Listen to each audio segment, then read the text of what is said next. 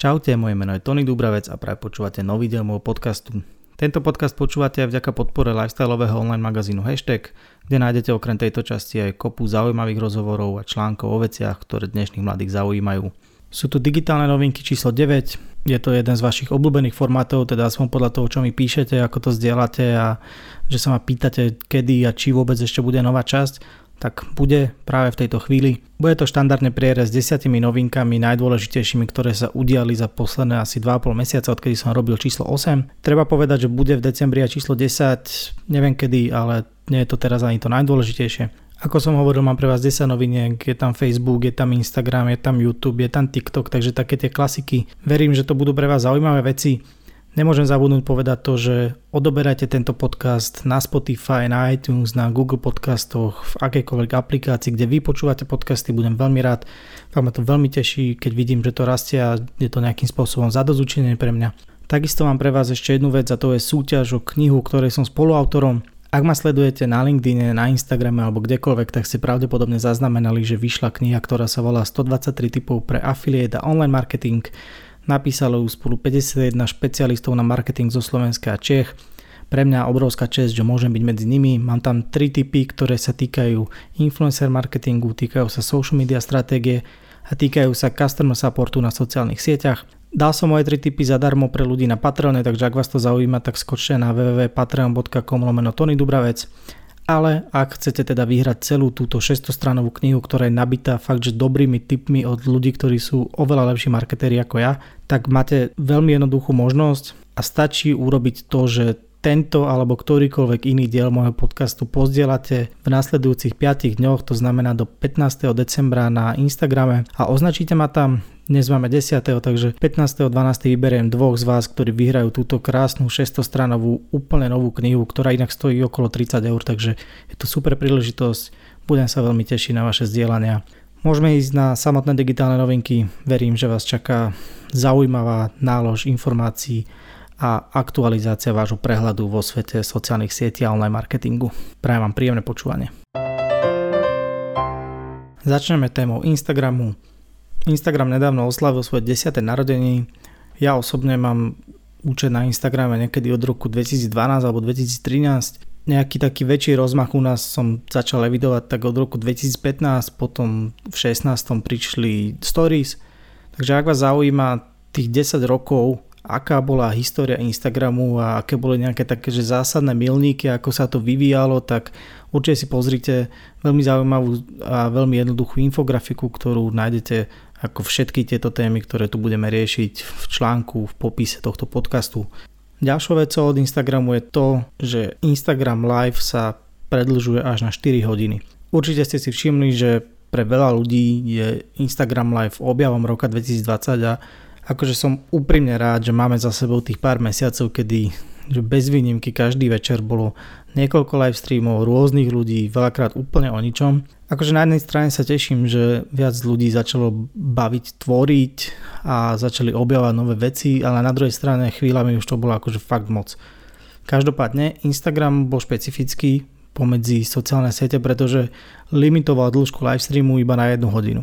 To sa teraz ide teda zmeniť a po vzore Facebooku by malo byť možné robiť livestream až 4 hodinový. Čo si síce neviem predstaviť, čo by musela Zuzana Hanzelová variť, aby vydržala, ale viem si predstaviť, že napríklad gamery alebo streamery si k Twitchi alebo k YouTube môžu plnohodnotne pridať aj nejakú ďalšiu platformu na stream a to môže byť pre nich zaujímavé hlavne v kombinácii s budúcou monetizáciou live streamov, na ktorej sa pracuje a určite som o nej už v niektorých digitálnych novinkách hovoril.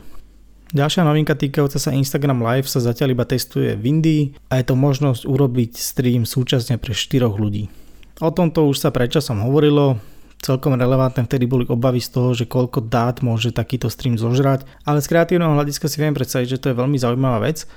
Každopádne taký postreh, ktorý si možno neuvedomujete, je to, že India je teraz skvelé miesto, kde si Instagram môže testovať rôzne srandy, pretože TikTok je tam už asi pol roka zakázaný a Instagram tak využíva to, že mu pripadol v zase celý trh bývalých používateľov TikToku, čo bolo okolo 200 miliónov ľudí. Vtedy bol, bola India, že druhý najväčší trh pre TikTok, takže mega príležitosť pre Instagram, preto tam aj prvé spustili Reels a preto aj teraz si testujú takéto novinky práve tam, pretože je to veľké publikum, veľká masa a v zásade tam nemajú nejakú relevantnú konkurenciu.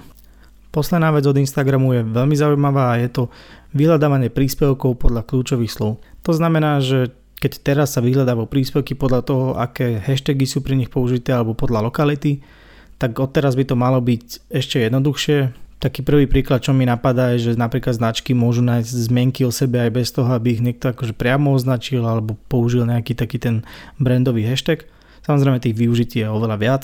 Toto vyhľadávanie sa aktuálne testuje na veľkých trhoch v Kanade, v Amerike, v Británii, v Írsku, v Austrálii a na Novom Zélande.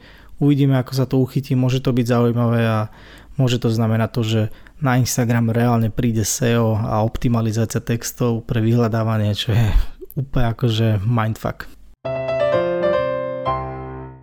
Facebook a Instagram prestanú podporovať embedované príspevky na WordPress weboch. Toto je pre mňa osobne ako blogera, aj keď už menej bývalého, veľmi smutná správa a akože dosť ma to mrzí, pretože podľa mňa to bola skvelá funkcia, ktorá ako keby aj zjednodušovala tvorbu článkov, ale určite aj pomáhala podporovať zase tie sociálne siete cez blogy. Je možné, že to súvisí aj s niekoľkými kauzami, kedy sa užívateľia stiažovali, že ich obsah, ktorý dali na Instagram alebo na Facebook sa potom objavoval kade tade po internete pretože vtedy boli tak nastavené podmienky, že ako keby tá platforma mala na to právo to takýmto spôsobom posúvať ďalej.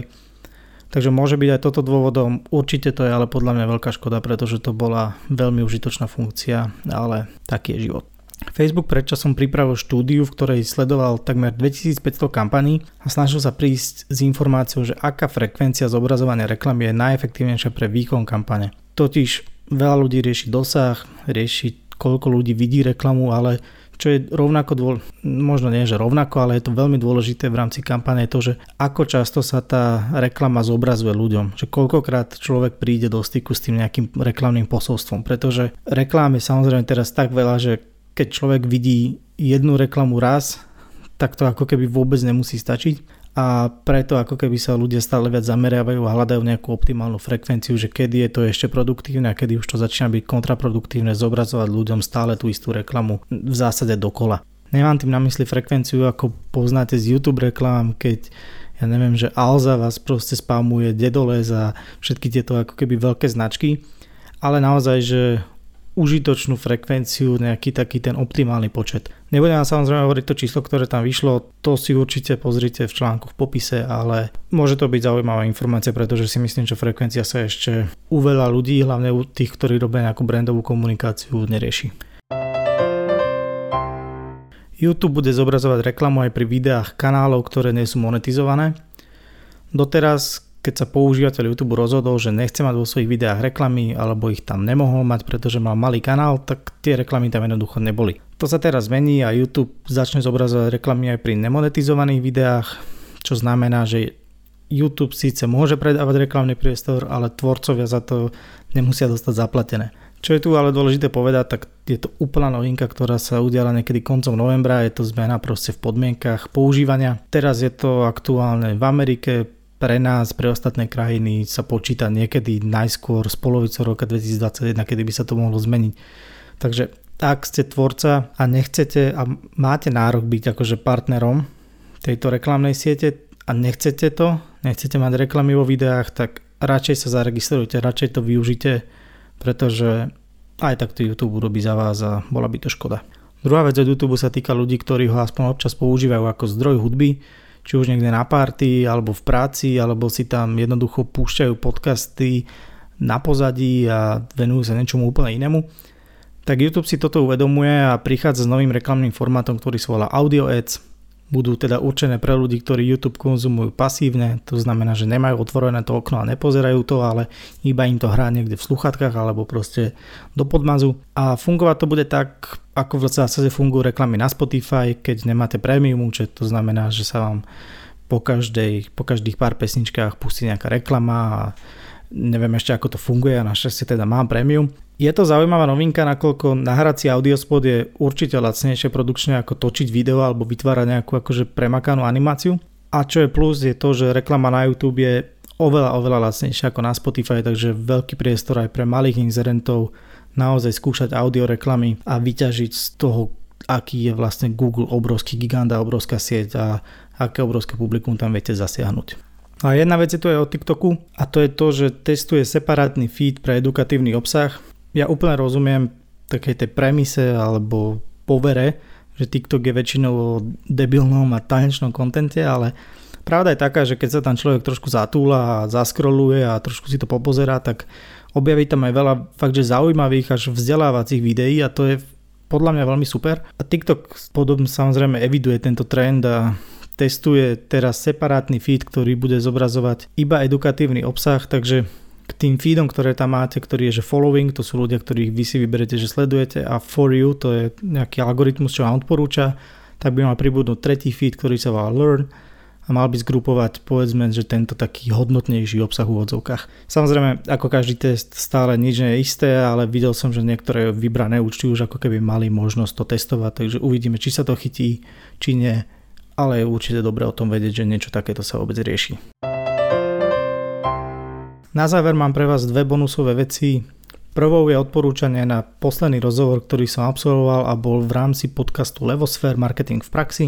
Kto ste počuli môj diel o obľúbených podcastoch, tak viete, že práve Levosphere som odporúčal a pre mňa je fakt potešením, že ma devčata pozvali na rozhovor medzi takých super hostí, akých tam oni majú. Bavili sme sa v tom rozhovore o dvoch hlavných témach. To prvo bol influencer marketing na Slovensku a jeho kríza a ako z nej von. A tou druhou bolo porovnanie práce v reklamnej agentúre a potom na strane zadávateľa reklamy, nakoľko sú to svety, ktorými som si prešiel. Najskôr som bol vyše 3 roky v agentúrach, teraz som 3 roka na tej klientskej strane.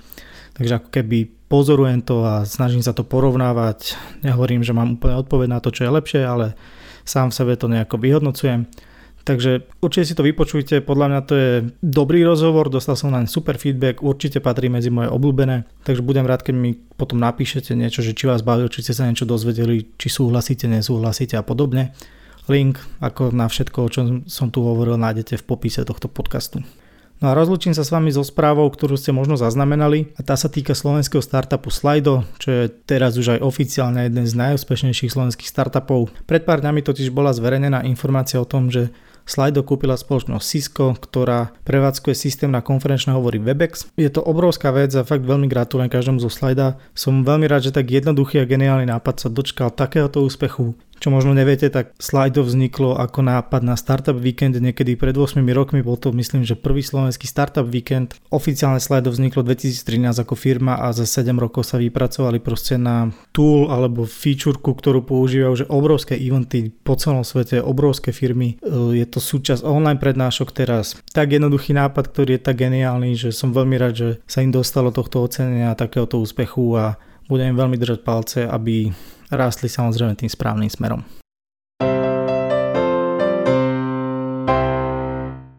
Takže toto boli digitálne novinky číslo 9, ja som veľmi rád, že ste ich počúvali. Verím, že vám urobili aspoň trošku po tej dlhšej dobe radosť, že sa niečo možno zaujímavé dozvedeli, naučili. Pripomínam dve dôležité veci zo začiatku podcastu a to je odoberanie, subscribovanie, followovanie tohto podcastu na akejkoľvek platforme, kde vy ho práve počúvate. A druhou vecou je súťaž o knihu 123 typov pre affiliate a online marketing, ktorú som napísal spolu s ďalšími 50 marketérmi zo Slovenska a Čech. Mechanika je veľmi jednoduchá, zdieľajte tento alebo iný môj podcast na Instagrame behom najbližších 5 dní do 15.12. a označte ma a vyžrebujem dvoch z vás, ktorí získajú túto krásnu a obsiahlu a užitočnú knihu. Takže ešte raz ďakujem, že ste počúvali, ďakujem vám za podporu počas celého roka 2020 Počujeme sa čoskoro pri ďalšom dieli môjho podcastu. Čaute.